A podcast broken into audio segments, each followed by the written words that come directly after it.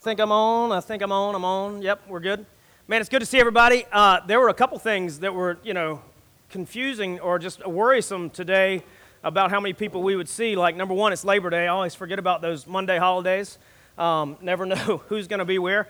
But then also, like, if you are back and you've been a guest over the past month, man, we're incredibly grateful that you've come back because the past month of teaching, like in this section of Mark, like we've talked about hey, gouge your eye out, cut your hand off, cut your foot off if you got sin. Let's take care of that. Uh, we hit divorce.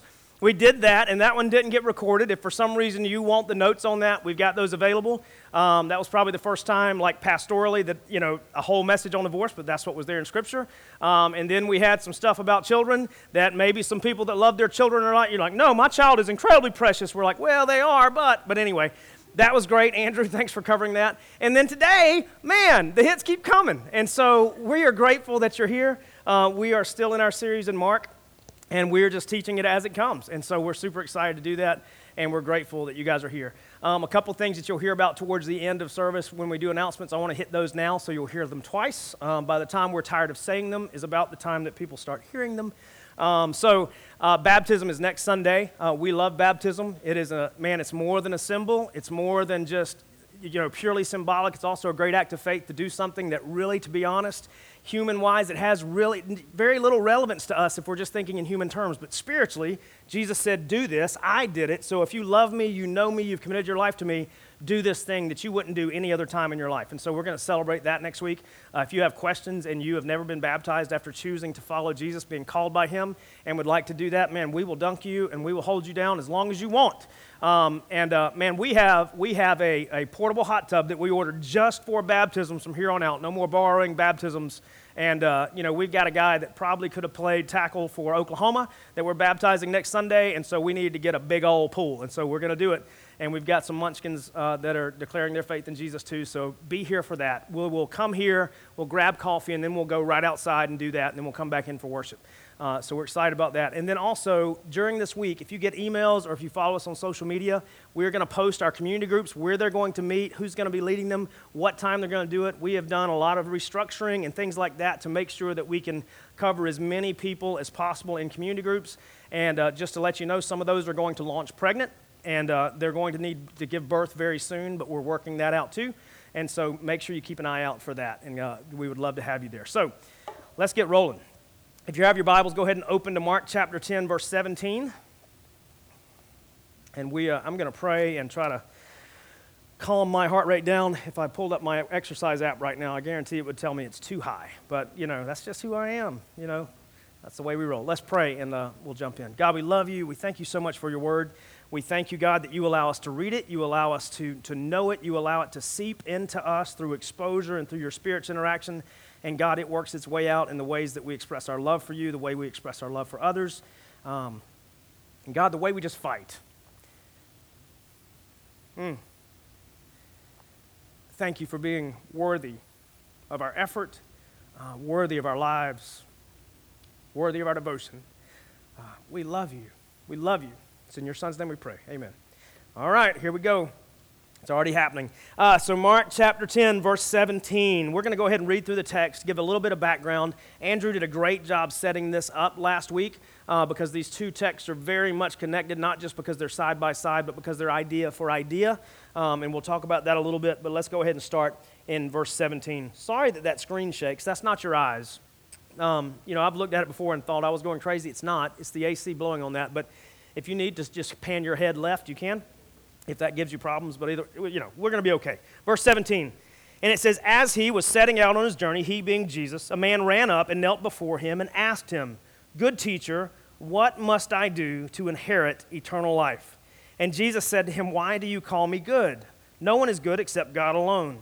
You know the commandments do not murder, do not commit adultery, do not steal, do not bear false witness, do not defraud, honor your father and mother. And he said to him, Teacher, all these I have kept from my youth. And Jesus, looking at him, loved him and said to him, You like one thing. Go, comma, sell all that you have, give to the poor, comma, and you will have treasure in heaven, semicolon, and come, comma, follow me. I'll, I'll get to that in a minute. Disheartened by the saying, he went away sorrowful, for he had great possessions. And Jesus looked around and said to his disciples, How difficult it will be for those who have wealth to enter the kingdom of God! Exclamation point.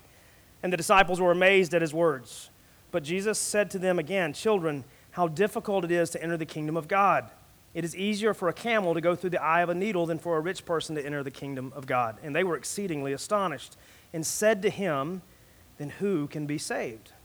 Jesus looked at them and said, With man it is impossible, but not with God, all things are possible with God. Peter began to say to him, See, we have left everything and followed you. And Jesus said, Truly I say to you, there is no one who has left house or brothers or sisters or mother or father or children or lands for my sake and for the gospel who will not receive a hundredfold now in this time houses and brothers and sisters and mothers and children and lands with persecutions and in the age to come eternal life. But many who were first will be last, and the last first. Starting four weeks ago, we, we talked about sin and we let Jesus, you know, kind of teach us through this idea using hyperbole of if your hand causes you to sin, cut it off. Your eye, gouge it out. Your foot, take it off too. Talked about sin. And then we looked at divorce. And this week, if we read this scripture and we look at this text without digging in a little bit, uh, maybe we will think, man, they've talked hard about sin, they've talked hard about divorce, and now they're telling me we can't have money. So, not what we're saying, okay? We want to do the text well and look at it well, talk through what it's really saying, what it's not saying, but also, here, here's the important thing we want to be honest about who we are, where we are, and what we love. That's a big deal for today. So, starting in verse 17, it says, And he was setting out on his journey. Jesus was ultimately marching to the cross at this point. He had been doing it since birth, but literally now, like he is on his way uh, to be tried, to be crucified, to die for my sin, to die for your sin, to die, to die who for all who will believe. And so that is where he is going. And on his way, uh, a man who we know nothing about at this point, just comes up and he kneels down and he says, Good teacher or good rabbi. Good rabbi. And he asked, he asked the million dollar question. He asked the million dollar question that very often is the very question that drives people to go into a house of worship. Same question. And, you know, he just very interestingly, he just says, Oh, what must I do to inherit eternal life. Using a very Jewish idea or a very Old Testament idea of inheriting the blessings of God, almost like the promised land, because that's the way God spoke to Abraham. He was like, Look, I'm going to give you a place. It's going to be yours. It's going to be an inheritance from your father, which is me. I'm giving it to you. It's an inheritance. This man, who is quite Jewish, comes up to Jesus, says, Hey, good teacher, good rabbi, what do I need to do? Not a bad question. Right? Not a bad question. This, I mean, probably for a lot of us, realistically, if we track back the trajectory of our, our life with Jesus, we may have started with a very similar question. You know, it, it may have sounded slightly different. We may not have said inherit. You know, maybe we were, uh, maybe we were children and we heard something and we were like, man, I, I, want, I want eternal life.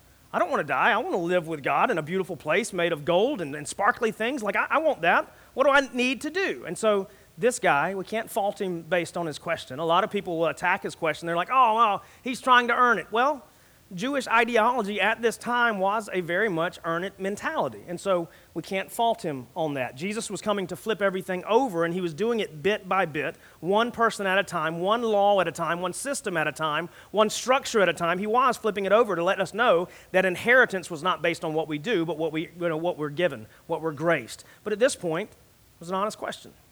He just said, Good teacher, good rabbi, what must I do to inherit eternal life? And Jesus answers with a kind of a weird way. He doesn't, he doesn't just answer, he kind of responds with a question, which he tends to do very often. And he says, Why do you call me good? Why do you call me good? He says, uh, No one is good except God alone. So, just weird, just odd. Why do you call me good? Well, here's a couple things. Number one, Jesus is not uh, dethroning himself. He's not removing deity from who he is. He's not stepping down and saying, I'm just a man, I'm not God. No, he's already identified himself as God with the authority that he spoke, with the things that he did, with the people that he touched, all of those things. He already established who he is. But in this place, he's trying to reorient this man's idea as to what good really is. And is good enough? Because this guy's about to throw out some things, his qualifications for why he thinks the next thing, the next logical step for him is inheriting eternal life, which is what he's after. So Jesus is like, Well, why do you call me good? Only, that's only God. Only God. What are, what are you thinking about good? And then he says, You know the commandments. he kind of goes over the last half of what would be the Ten Commandments, the ones that are lateral in expression. By lateral, I mean the ones that we do to our neighbors, to our family, those kinds of things. So, not the Shema, not love the Lord your God with everything you've got, but more like love your neighbor. You know, those types of things. He says, you know, you know these commandments. Do not murder, do not commit adultery, do not steal, do not bear false witness or lie, do not defraud, and honor your father and mother. You know, those. Just those. He's like, you know those. And he didn't name all ten, he just, he just named those. And every, like every good Jewish boy or girl, they would have known these quickly. I mean, they would have been to rattle them, being able to rattle them off. They would have been like, hey, in their terminology, what, what's the second half of the Ten Commandments? Oh, yeah, yeah. Don't kill anybody. You know, call that murder. Don't commit adultery. We know what that is. We talked about that a couple of weeks ago. Don't lie. Don't bear false witness. Don't defraud. Honor your father and mother. Yeah, yeah. Okay, we got that. So he asked him. He's like, you know these, right?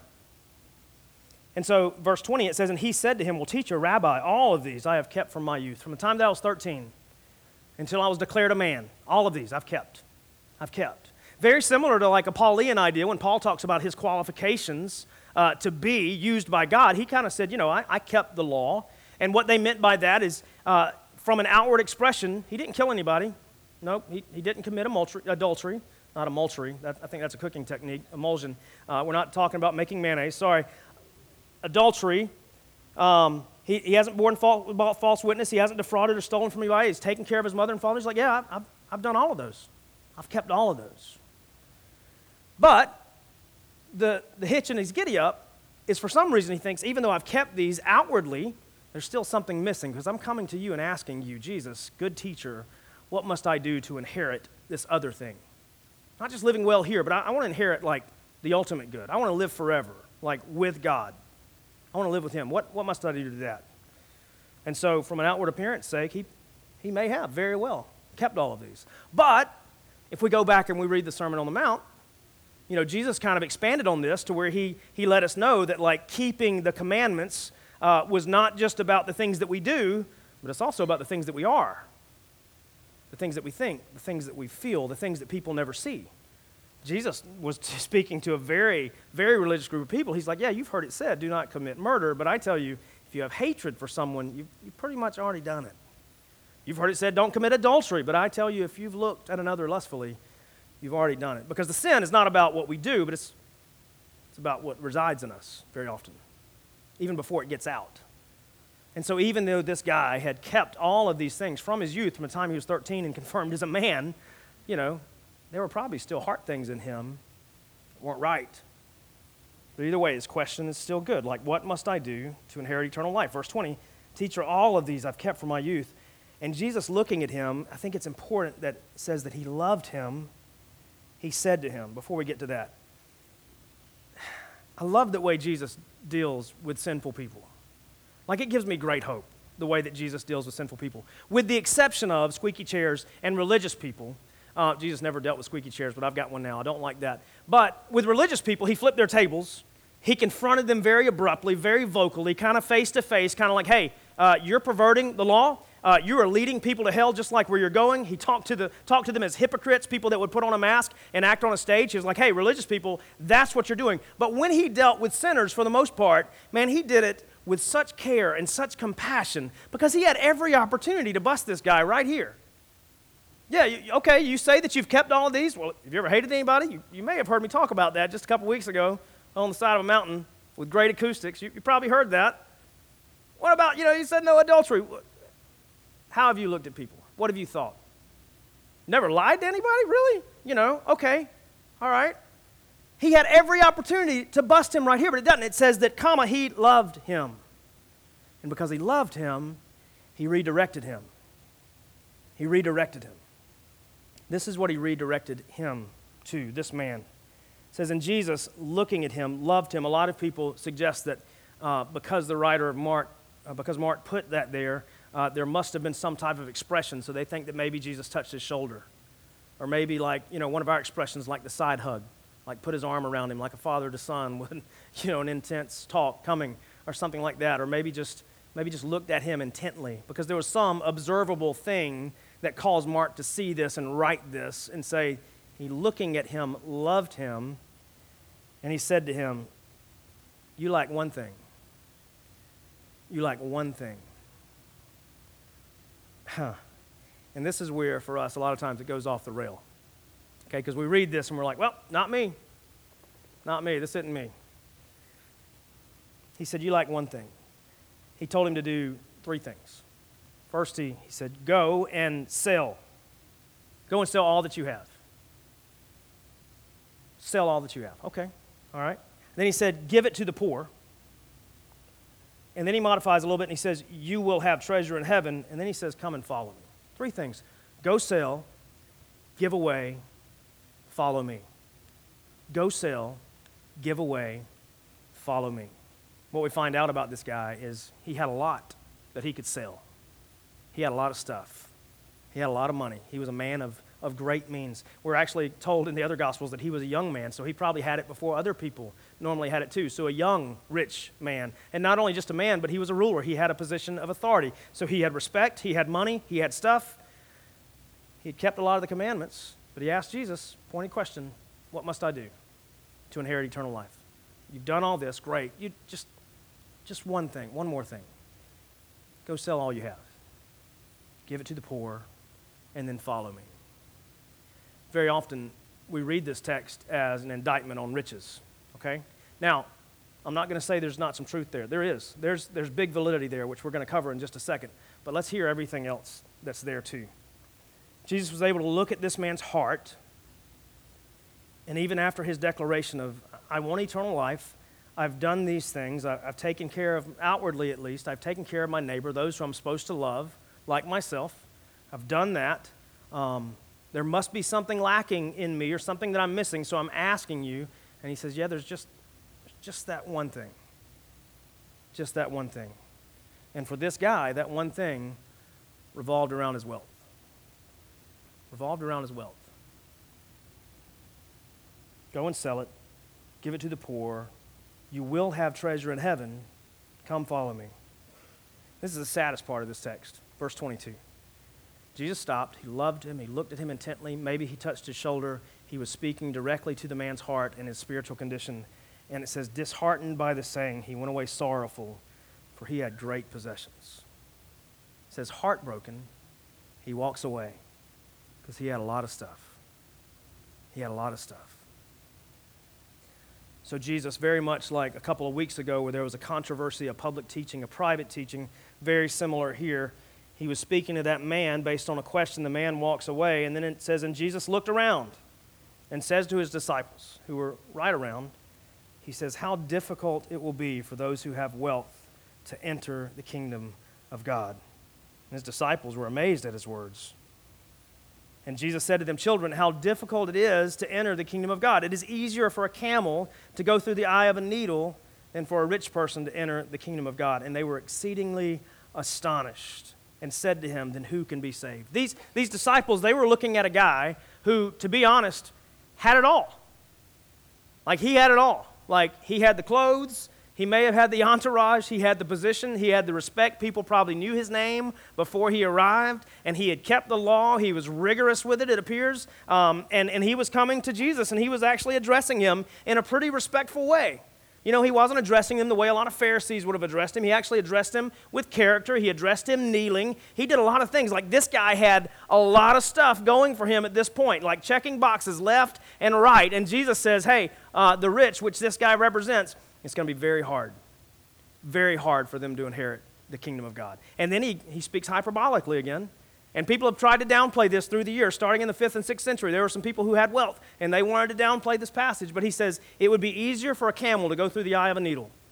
It's going to be easier for a camel to go through the eye of a needle than for a rich person to enter the kingdom. Whew.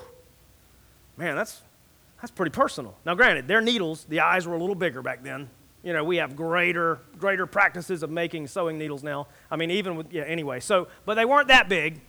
Camels still be really hard. And, and even like in the fifth, sixth century, there was a religious leader who's like, oh, oh, oh, well, I know what Jesus was talking about. There was a gate. There was a gate, and it was called the needle. For a camel to walk through, he had to take all of his packs off so that he could fit through. So, not completely unreachable. Problem is, there, there was no gate. Nobody's been able to find that gate. It was a good theory, but no gate. Jesus was just saying, look, you take a sewing needle, you try to force a camel through it, that's how hard it would be. That's how hard it would be for someone of great wealth to enter the kingdom of God. what does that even mean? And am I wealthy? Now, those are the questions that pop in my head. Like, what does that mean? And, and am, I that, am I wealthy? Anyway, let's, let's keep moving. So, he says, Children, difficult it is to enter the kingdom of God. It is easier for a camel to go through the eye of a needle than for a rich person to enter the kingdom. Verse 26. And they were exceedingly astonished. Then they, they said, It's almost like an inner conversation. They might not have said to him, but either way, they, they said, uh, Then who can be saved? And Jesus, looking at them, said, and when we read this, we should breathe a huge sigh of relief. He says, With man, it is impossible, but not with God. With man, it is impossible but not with God. For all things are possible with God. Peter began to say to him, now granted, before we even get to this statement, like up until this point in the Gospels, like the disciples, even though they were the ones that Jesus had called, come, follow me, I will make you fishers of men. How we define what a disciple looks like is, is the way that he called them, what we see them do. But up until this time, very often, Jesus had to be hard on the disciples. They didn't believe. They couldn't figure things out. And Jesus was like, How long? How long am I going to be with you? Like, come on, guys. You've watched, you've heard, you've listened, you've seen it, you've done it. You just don't get it. And very often, even in the midst of great places, he had to come down hard on the disciples. Why? Because he was training them, he was growing them up, he was literally discipling them to be the church after he left. But in this case, it's amazing that the disciples come out pretty good. It says, Peter began to say to him, See, we have left everything and followed you. He made a pretty true statement. And Jesus didn't correct him and say, Well, Peter, you still have a house, you still have a boat, because he did. He didn't say that, so we need to, need to read into that in just a second. And then Jesus says this He says, Truly I say to you, difficult English, but we'll come back. He says, There is no one who has left house or brothers or sisters or mothers or fathers or children or lands for my sake or for the gospel who will not receive a hundredfold now and this time houses and brothers and sisters and mothers and children and lands with persecutions and in the age to come eternal life. Jesus basically said, If you've given it up for me and the sake of the gospel, I'll give you more. I'll give you more. Let me tell you what this is not, number one. This is not name it and claim it prosperity gospel garbage. I'll be, I'm not even saying that with a smile. I'm saying that quite honestly, quite sternly. This is not this is not you follow Jesus, he'll give you all the riches you could ever possibly imagine. That doesn't hold up. That doesn't hold up to anywhere else in Scripture. Okay, so it's not saying that. But he is saying, look, if you give up things for my sake, if you give up things for the sake of the gospel, you're going to be provided for. You're going to be taken care of. And whatever you give up in this age or in the age to come, I'll give you more.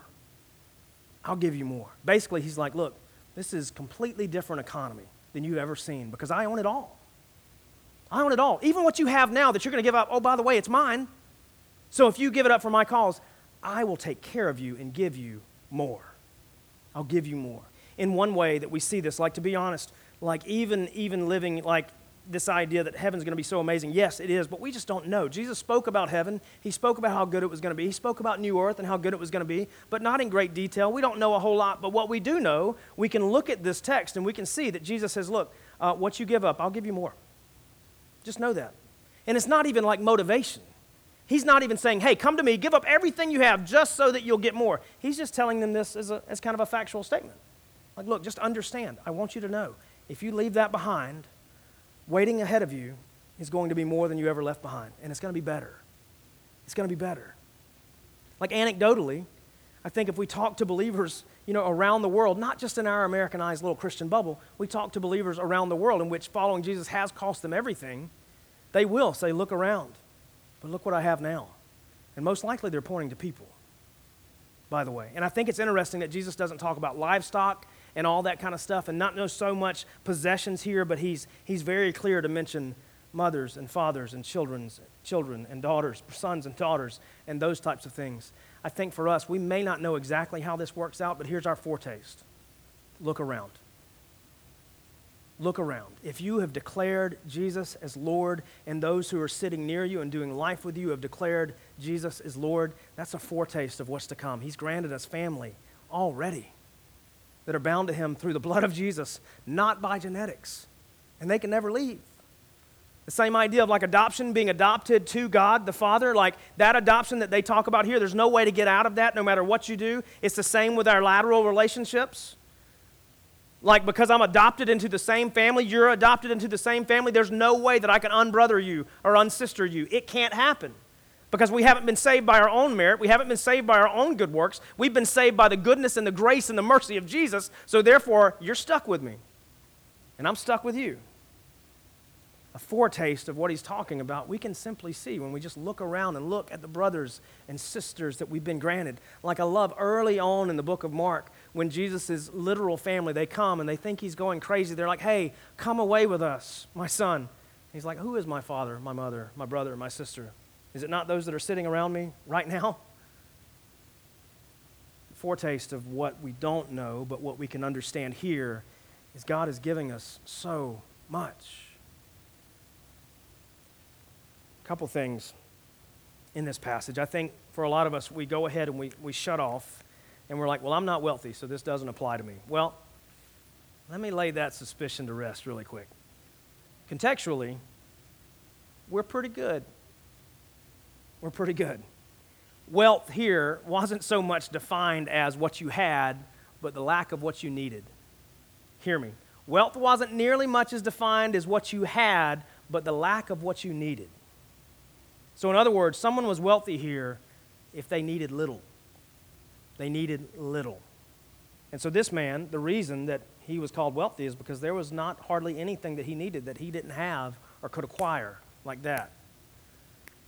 The American circumstance, let me be honest, and this is not this is not to elicit guilt. I just want us to be able to frame this well and think clearly on this. Like the American circumstance, there's not a lot that we don't have that we can't get pretty quickly.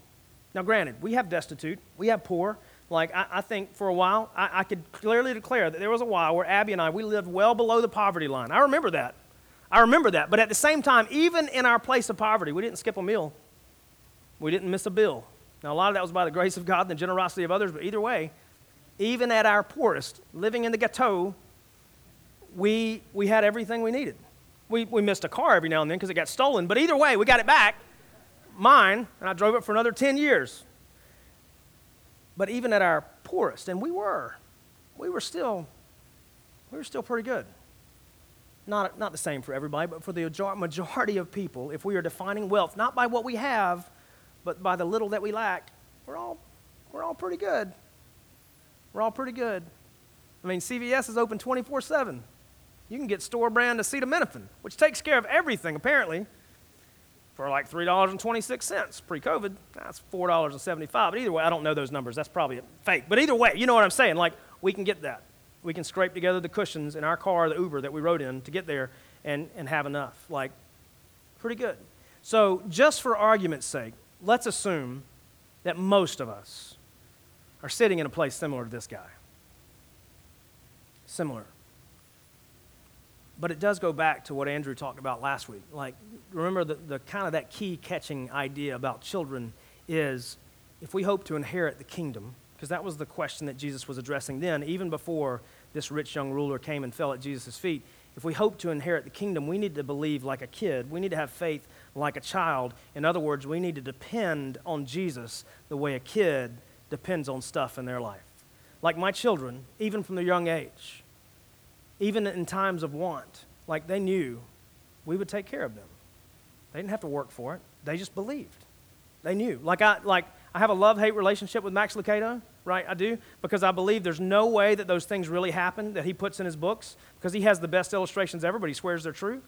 I remember him writing one time about him and his little girl walking on a side of their neighborhood that they had never been, where they were still building houses and it was complete dark, no street lights, and his daughter's holding his hand. Like perfect. It doesn't get any better than this. And he, you know, he looks down and he's kind of looking at his daughter, expecting her to want to run or cry or one of those things because they're in pitch black darkness, place that she's never been, and she's like three, you know, four steps to his one kind of an age. And he, he finally just gets perplexed and he asks her, he's like, Are you not scared? And she's like, No, because I'm with you, Daddy. Yeah, that doesn't happen. But either way, great picture of potential. Like we have to come with faith like that, that type of child, holding your daddy's two fingers because that's as big as your hands are, not being afraid a bit because you're beside your dad. It doesn't matter if you're in a place you've never been, it doesn't matter if it's dark, it doesn't matter if your shoes are hurting your feet. You're okay because you're with your dad. That's the way that we come to the kingdom. You have to have faith like a child. You're with dad, you're okay. You have need, they're going to take care of it. You don't ask where it came from. You don't ask, can I get more? You just know that it's been given to you. Faith like a child, believing like a child, trusting like a child. Now, I understand not every child had that, but I'm making sure that mine do. The best that I can.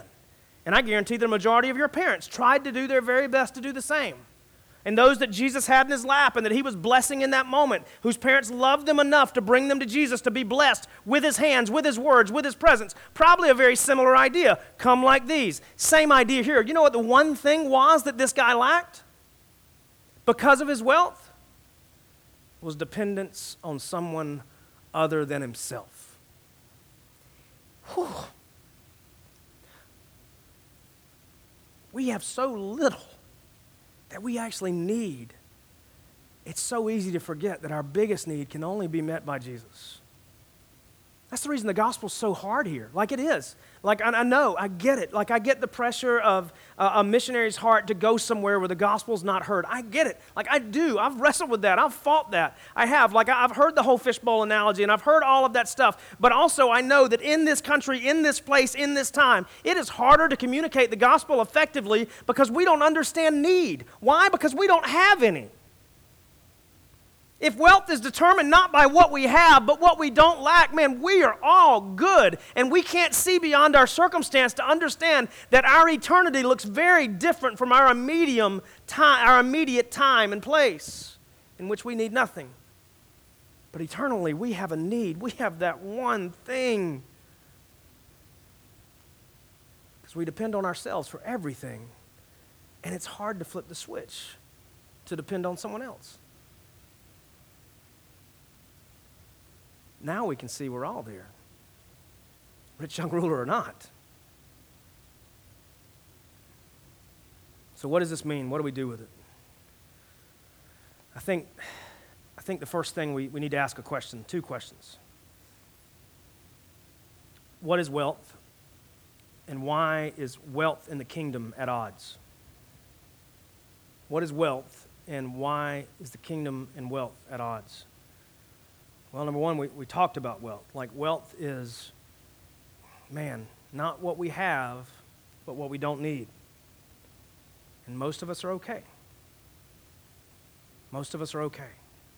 Now, granted, I will say this as a church family, if you do legitimately have a need, we want to help you.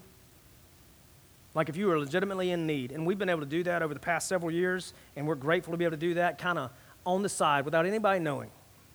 Like, that's one of my greatest privileges as a pastor for somebody to put money in one hand, for it to go out of the other to take care of somebody. I, man, I'll be honest, I love that. I love that mess. And I love it when somebody comes and says, hey, don't tell anybody. Don't tell it. But whoever needs it the most, can you give it to them? Okay, we'll do that. Absolutely. They won't even know who it came from. I, man, I love that. I love, man, so good. So if you do have need, legitimate, please, please talk to us. Family takes care of family. Anyway, so there's that. But what is wealth? Wealth is being able to take care of the things that we need to um, and not lacking much. And why are the kingdom and wealth at odds? I think, again, like, why is Jesus saying it's so hard for someone wealthy to enter the kingdom of God? Well, I think it's just that perception that I really don't have anything that I really need right now, so why would I cry out to Jesus? Like, why? Now, our brothers and sisters in other places in the world, they get it. And the gospel's far more approachable, right? Because they don't know where their next meal is going to come from. They don't know if they could die tomorrow because whether or not they die tomorrow because they went to a worship service yesterday. Uh, they don't know if they have the time and the ability to walk six hours to go and hear Scripture. They don't know when they're going to touch a Bible next. And they know that doing any of those things could very well cost their life. They, they understand need. We don't. They do. And because of them, it is easier for them to impose the gospel on their life to realize, oh, Jesus is coming to give me like everything that I possibly need, and not just the meal that I eat, not just the safety that I desire, because I might even lose that, but like my eternity, I want it to be different than my immediate context. They understand that. Very often we don't. And I, I, I, let me say this very often I don't. Let me use I statements. We'll talk about those next Sunday like I statements. It is very easy for me to miss the fact that there is a need that I can't meet. This guy in this passage, oh, I've, I've kept all of those. I've done all those. I got them down. Thanks for asking.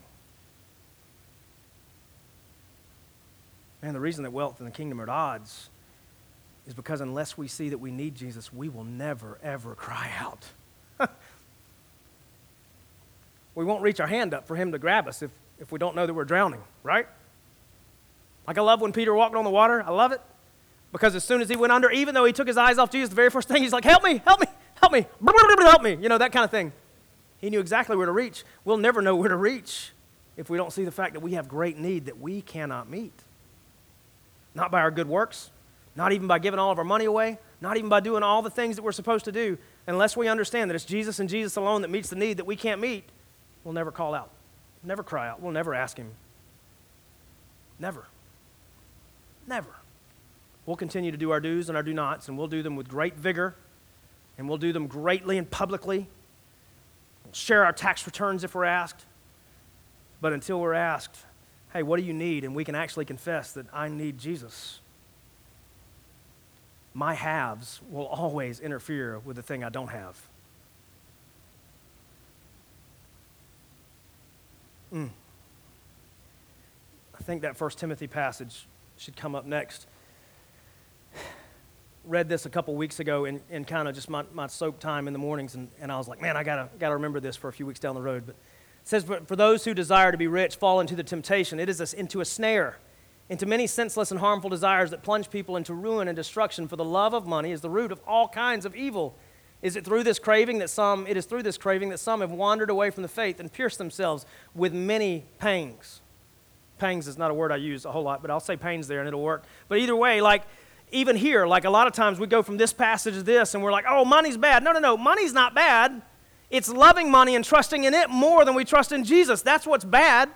That's what's evil because, again, we've allowed God to say, hey, I want to be your everything. And we're like, hey, you can be everything to me where my money stops. Let's do that. Problem is, that doesn't work. That doesn't work. So here's the second question, the third question we ask Does this mean I need to sell everything? I got two answers for you. maybe, maybe not. You're like, oh, thank you for being so clear. Well, maybe, maybe not. One of, one of my good friends of mine, he says that money is an amazing tool, but it's a terrible master. Money is an amazing tool, but a terrible master. And Matthew 6 24 confirms that too. If we throw that up there really quick, uh, this is kind of at that, that Sermon on the Mount time. It says, No one can serve two masters, for either he will hate the one and love the other, or he'll be devoted to one and despise the other. You cannot serve God and money, or God and mammon, which would be stuff. Like, hey, money's an amazing tool, but it's a terrible master. If money is your master, like, honestly, if you are uh, going after it to direct you, to give you joy, to give you peace, if it is everything that you want in life, you may need to get rid of it. You're like, don't tell me that. I'm just saying. If it is your idol, like Jesus, Jesus is pretty clear, and God's pretty clear. Scripture's pretty clear about what we do with idols. We burn those suckers down. We flip them over and we push them into the sea. Why? Because it's taking the place of God. If money and success and all of those things is your idol, then yeah, you do to it what we do to any other idol. You burn that sucker down. You say, well, hmm, I don't know if I want to do that. So that's the maybe. Maybe not. Maybe not may look more like uh, repentance and confession. Of God, I've let this define me. I've let this direct me. I've let this instruct me. I've let this drive me. I don't want that anymore. You do with it what you want.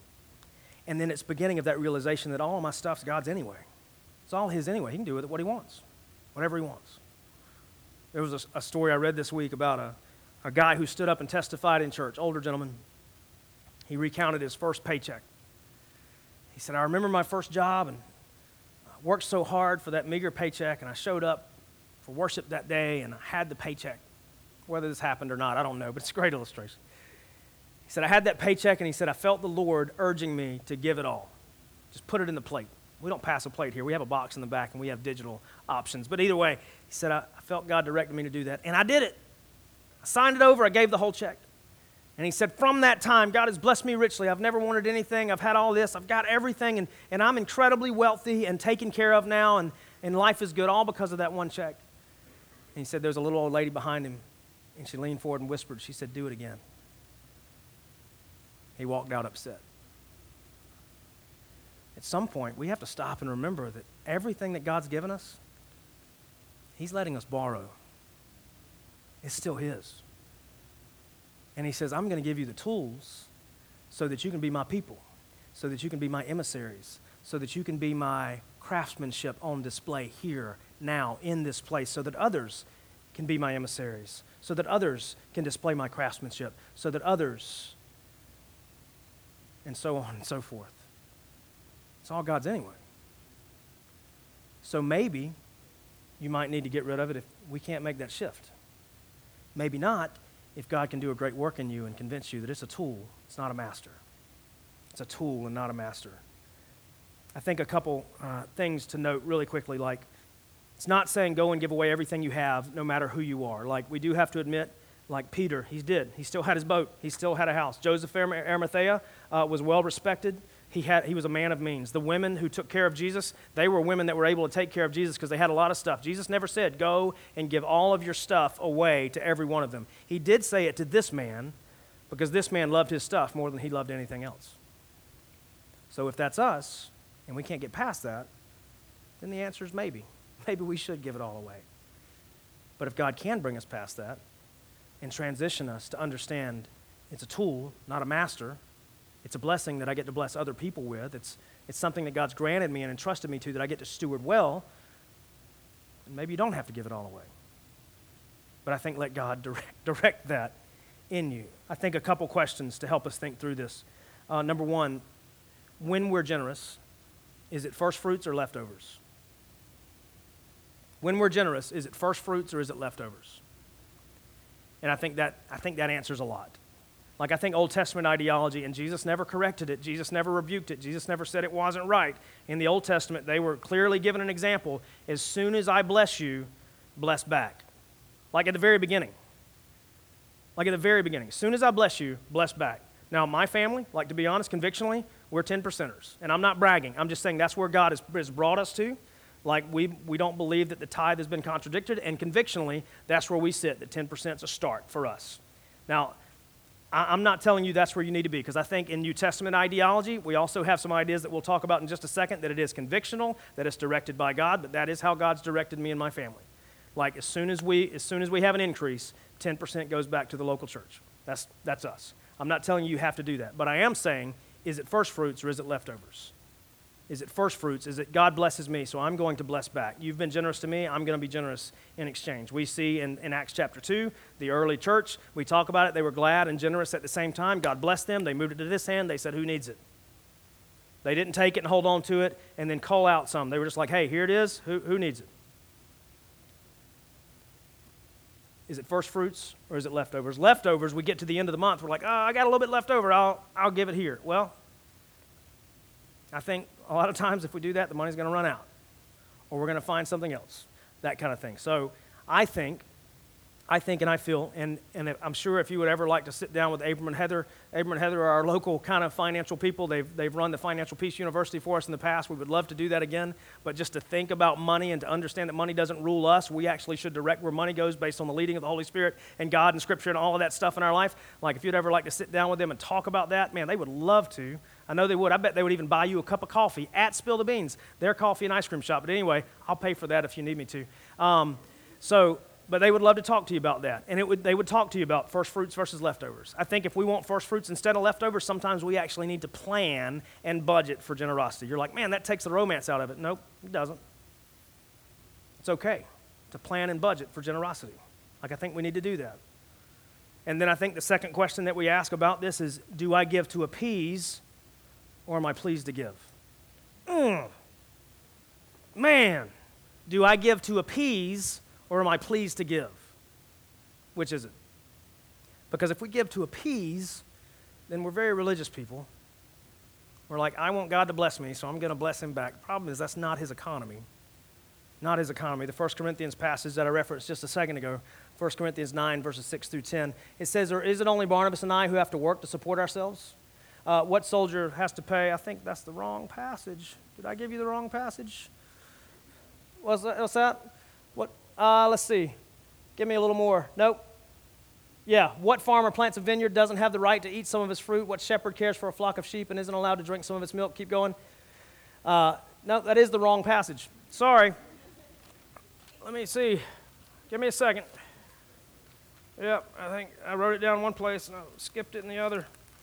My bad. Yeah, it's Second Corinthians. the point is this.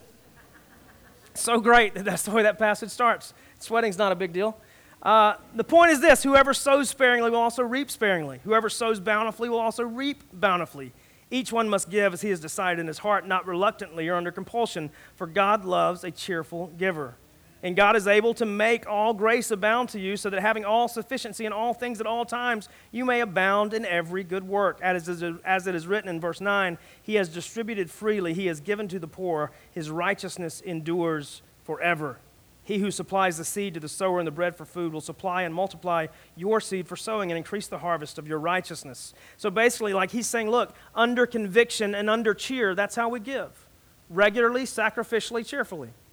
Regularly, sacrificially, cheerfully. Regularly, sacrificially, cheerfully. Not under compulsion or religious obligation. Do we give to appease or are we pleased to give? Like I remember early on um, during those super poor years, like Abby and I, like we, we desired to be generous, but to be honest, we could only be moderately generous at best. Like it, it just wasn't there. Like it wasn't there. And, and I remember there was a, a guy that I worked with, and I've shared this story a time or 20, um, but I, never talked to him about the fact that we were eating a lot of pork and beans I never talked about uh, the sheer volume of tunes of canna, tune, uh, cans of tuna that we went through, tunes of canna, cans of tuna that we went through. I never had those conversations. But one day he came up to me in the gym and he's like, hey, um, I know you're in Bible college and I know you're, you're going into the ministry. And um, my wife and I, we feel convicted. We want to we wanna support you guys for a while. And I was like, nah, man, uh uh-uh, uh, I'm good. I'm great. We don't need anything. Pride was very loud in this young one. And I was like, I am fine. And I remember just kind of driving away and letting that seek. And I remember even praying, probably the day before, God, would you please provide for me and my wife? Please help us. Help us be able to make rent. Help us be able to pay our bills. Help us to be able to not worry about every single penny every single month and the lack thereof. And this dude walks up to me unprompted, unprompted, that I saw maybe once a week. He's like, My wife and I would like to support you. And I was like, Nah, I'm good. Liar. Liar. Humperdinck. Anyway, sorry. Princess Bride. It played in the park last week. We didn't get to see it. Um, and then I had to go back to him and say, hey, let me be honest with you. My pride was speaking louder than honesty the other day, and I'm sorry. If you would like to do that, we're, we're not going to muzzle the ox. I mean, just okay. And they supported us for a couple years. And to be honest, there would have been no way for us to make it through the college years if Rob and his wife had not done that. Crazy crazy. And I remember thinking, and I, I, remember having a conversation with him, and this is the point. Like the conversation with him after, I'm like, man, um, my wife and I long to be generous the way you're generous. We want it so badly. And he just gave great words of wisdom. He was like, that day will come. That day will come. You be generous with what you have, and one day you'll be able to be generous with more. Crazy. Very much like the tail end of this passage he said, Any of you that have left all of these things, your family, your riches, your places, understand, I'm going to take care of you. And my God, you have taken care of us. He has. Every single turn an unexpected, beautiful, in bountiful ways. Not name it, claim it prosperity gospel, but provision of God taking care of me and my family. Even if anecdotal evidence is all we need, for me, scripture plus that's enough.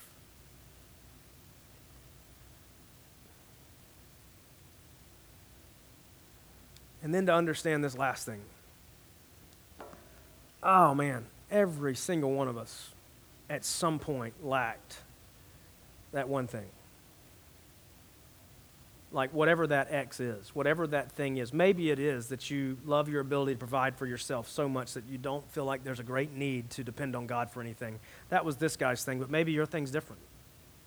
The common ground is like he says, go. He says, do X, whatever it may be. For this guy, it was sell all your stuff. For you, it may be something completely different, but it could be sell all your stuff. Or it could be repent and confess of trusting in that more than me. It could be take care of this sin because it's ruling over your life. It could be the way that you're doing X or Y or Z, whatever it may be that's in opposition to God's plan.